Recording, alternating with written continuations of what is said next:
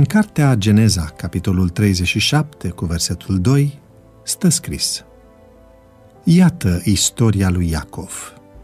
Iosif, la vârsta de 17 ani, păștea oile cu frații lui.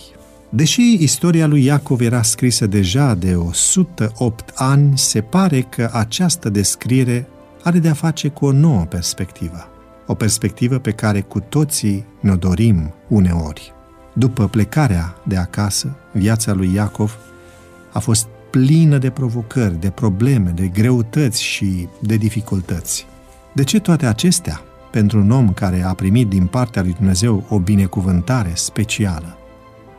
În timp ce privea la fiul său, Iosif, Iacov se regăsea pe sine într-o istorie ce ar fi dorit să se fi scris altfel în dreptul lui.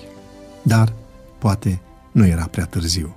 Exista acum șansa ca tot ceea ce nu reușise să fie el, să se împlinească în fiul său, Iosif.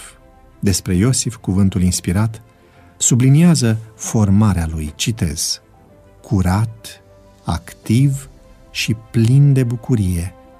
Tânărul dădea de asemenea dovadă de tărie morală și seriozitate.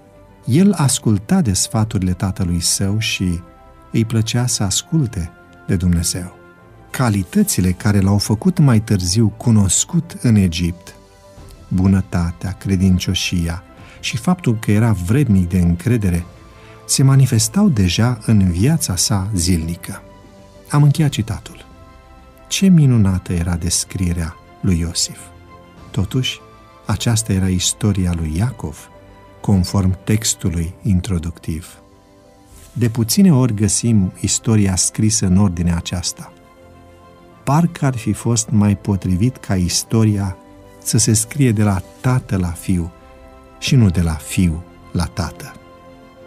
Două vieți, dar o singură istorie trebuie scrisă și în dreptul tău, conform apostolului Pavel în Galateni, capitolul 4, cu versetul 19. Istoria Domnului Hristos trebuie să devină istoria noastră oricât ne-am strădui să avem o viață de succes, vom eșua la fel ca Iacov. Dar dacă viața noastră va deveni asemenea lui Hristos, atunci îl vom putea înțelege pe cel de lângă noi, indiferent de situație, de vârstă și de cultură. Așa a procedat Iacov, așa a procedat Isus și tot așa mă rog să procedezi și tu lasă ca istoria vieții tale să fie scrisă de Hristos. Fă un plan ca luna aceasta să ai o zi specială de post și rugăciune pentru a te apropia mai mult de Dumnezeu și pentru a mijloci pentru cei din familia ta.